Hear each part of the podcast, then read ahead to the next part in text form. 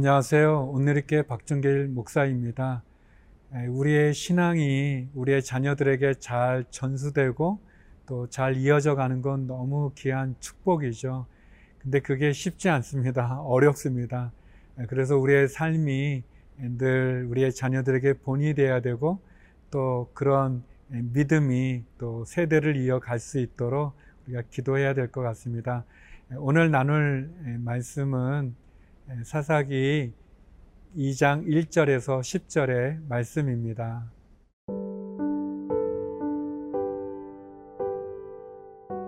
사사기 2장 1절에서 10절 말씀입니다.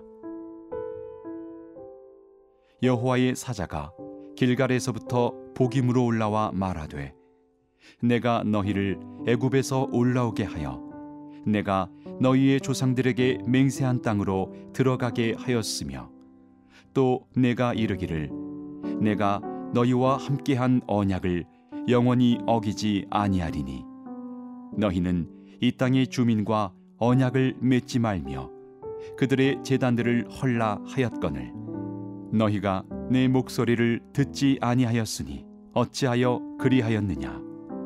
그러므로 내가 또 말하기를 내가 그들을 너희 앞에서 쫓아내지 아니하리니. 그들이 너희 옆구리에 가시가 될 것이며 그들의 신들이 너희에게 올무가 되리라 하였노라.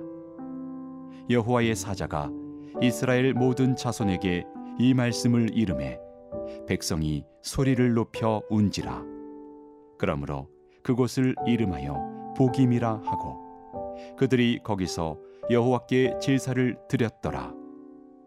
전에 여호수아가 백성을 보내매 이스라엘 자손이 각기 그들의 기업으로 가서 땅을 차지하였고 백성이 여호수아가 사는 날 동안과 여호수아 뒤에 생존한 장로들 곧 여호와께서 이스라엘을 위하여 행하신 모든 큰 일을 본 자들이 사는 날 동안에 여호와를 섬겼더라. 여호와의 종 눈의 아들 여호수아가 110세의 죽음에 무리가 그의 기업의 경내 에브라임 산지 가스산 북쪽 딥낫 헤레스에 장사하였고 그 세대의 사람도 다 그 조상들에게로 돌아갔고 그 후에 일어난 다른 세대는 여호와를 알지 못하며 여호와께서 이스라엘을 위하여 행하신 일도 알지 못하였더라.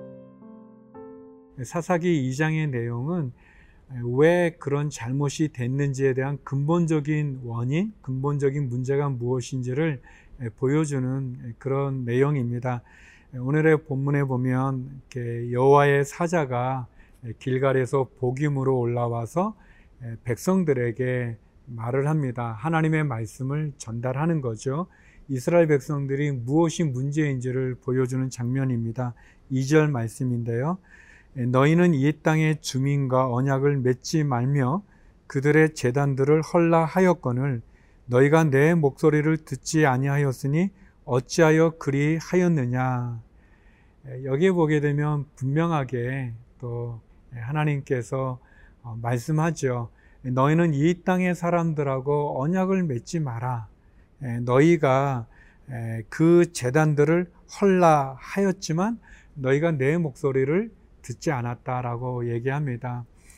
온전한 헌신, 하나님의 말씀에 대한 온전한 순종이 중요한데 이스라엘 백성들이 그렇지 못하다는 것을 말해줍니다. 그리고 이 말씀을 어긴 그런 내용들이 이후에 보면 계속해서 나오고 반복하는 것을 보게 됩니다. 사랑하는 성도 여러분, 우리가 하나님의 말씀을 많이 알지 못한다 할지라도 내가 아는 하나님의 말씀 한두 가지라도 정확하게 지키고 순종하는 게 우리에게 필요합니다.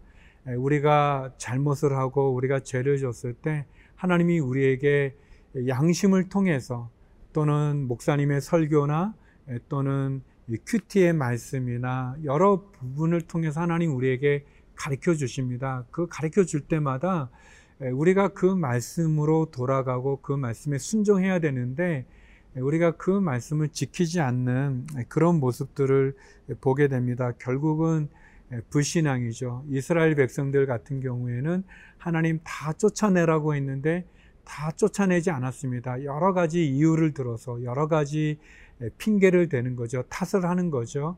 그러나 분명한 것은 하나님께서 하나님의 말씀에 불순종한 사람들을 받아주지 않는다는 겁니다. 결국은 심판을 받게 되고 결국은 어려움에 처하게 되죠. 여기 보게 되면 그들이 너희 옆구리에 가시가 되고 올무가 된다고 얘기했습니다. 그래서 사절에 보면 그들이 이 복임이라는 곳에서 막 눈물을 흘리죠. 회개합니다. 그리고 재단을 쌓습니다. 그런데 우리가 아는 것처럼 이스라엘 백성들은 이때는 또 이런 모습을 보여주지만 그러나 그들은 또 불순종하게 되고 하나님 말씀 지키지 않죠. 성도 여러분, 우리가 하나님 앞에 눈물을 흘리고 뜨겁게 예배를 드린다고 할지라도 그 예배가 진정 우리가 하나님 앞에 온전한 헌신이 아니라면 그리고 우리가 하나님 앞에 결국은 바로 서지 않으면 우리가 드리는 그런 눈물 또 그런 예배 그런 것은 볼품 없습니다. 어떻게 보면 삶의 진정한 변화가 없는 감정적인 그러한 충동적인 기도나 예배가 우리를 바로 돌이키게 해주지는 않습니다. 우리가 진정한 변화를 얻는 것, 하나님의 말씀으로 돌아가야 됩니다. 하나님 앞에 진정한 충성을 다해야 될 것입니다.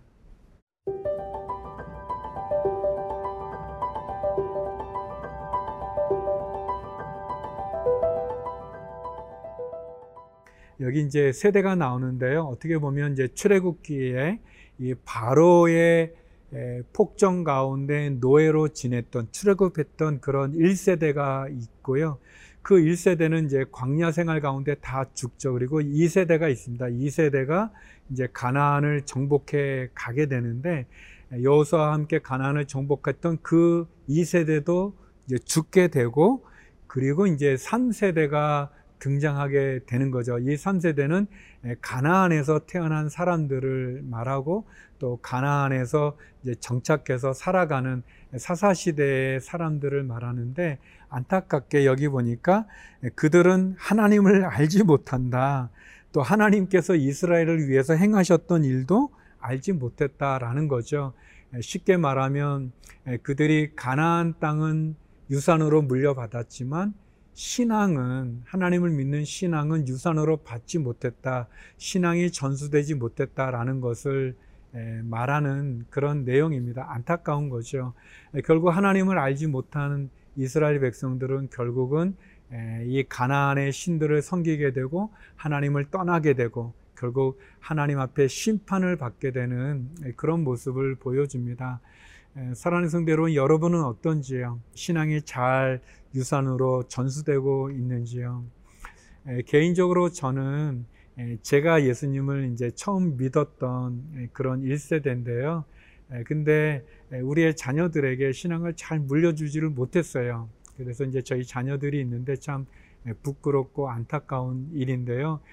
그게 쉽지가 않더라고요. 우리의 자녀들에게 온전한 신앙을 유산으로 물려주는 게 쉽지가 않아요. 그러기 위해서 우리 먼저 믿은 우리들이 하나님의 말씀을 잘 알아야 되고 또 그 말씀대로 우리의 다음 세대들에게 신앙의 본을 보여야 되고 또 우리의 자녀들이 신앙으로 잘 정체성을 가져야 되겠죠.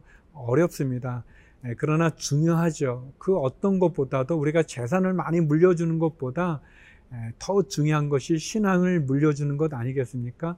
우리 교회들도 그렇죠. 우리 사회도 그렇고요. 한국에도 우리가 이 신앙이 우리의 다음 세대들, 우리 차세대들에게 잘 전수되도록 노력해야 될 겁니다. 제가 미국에 있을 때 보면 자녀들이 잘 믿다가 대학에 가면서 또 교회를 떠나는 자녀들을 또 많이 봤어요. 우리의 신앙이 잘 전수될 수 있도록 신앙이 유산으로 잘 물려줄 수 있도록 우리가 더 말씀에 굳건히 서고 또 본을 보이고 또 정체성을 잘 세워가는 예, 그런 우리 모두가 되기 바라고 한국 교회가 되고 또 우리 믿음의 우리 성도들이 되기를 간절히 소망합니다.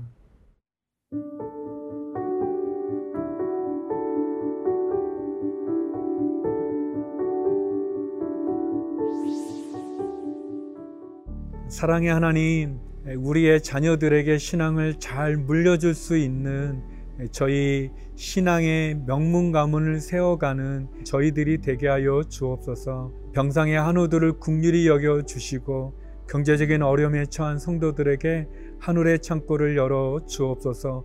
오늘 하루 우리의 자녀와 가정과 직장을 지켜주시고 해외 한인들을 축복해 주옵소서. 예수님 이름으로 기도드립니다. 아멘.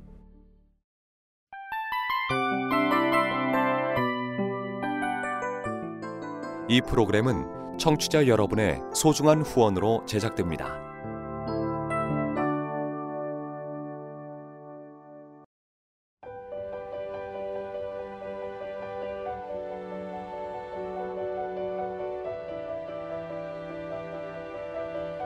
세상에는 수많은 교회들이 있지만 더 깊이 있는 말씀 강해를 찾기 위해 크기로만 교회를 선정하지 않습니다. 보다 좋은 영적 콘텐츠를 더 많이 나누기 위해 방송비를 받지 않습니다. 1년 365일 복음만 전하고 싶어서 우리는 광고를 하지 않습니다. 온누리의 복음을 땅끝까지 CGN TV와 함께 땅끝 선교사가 되주세요.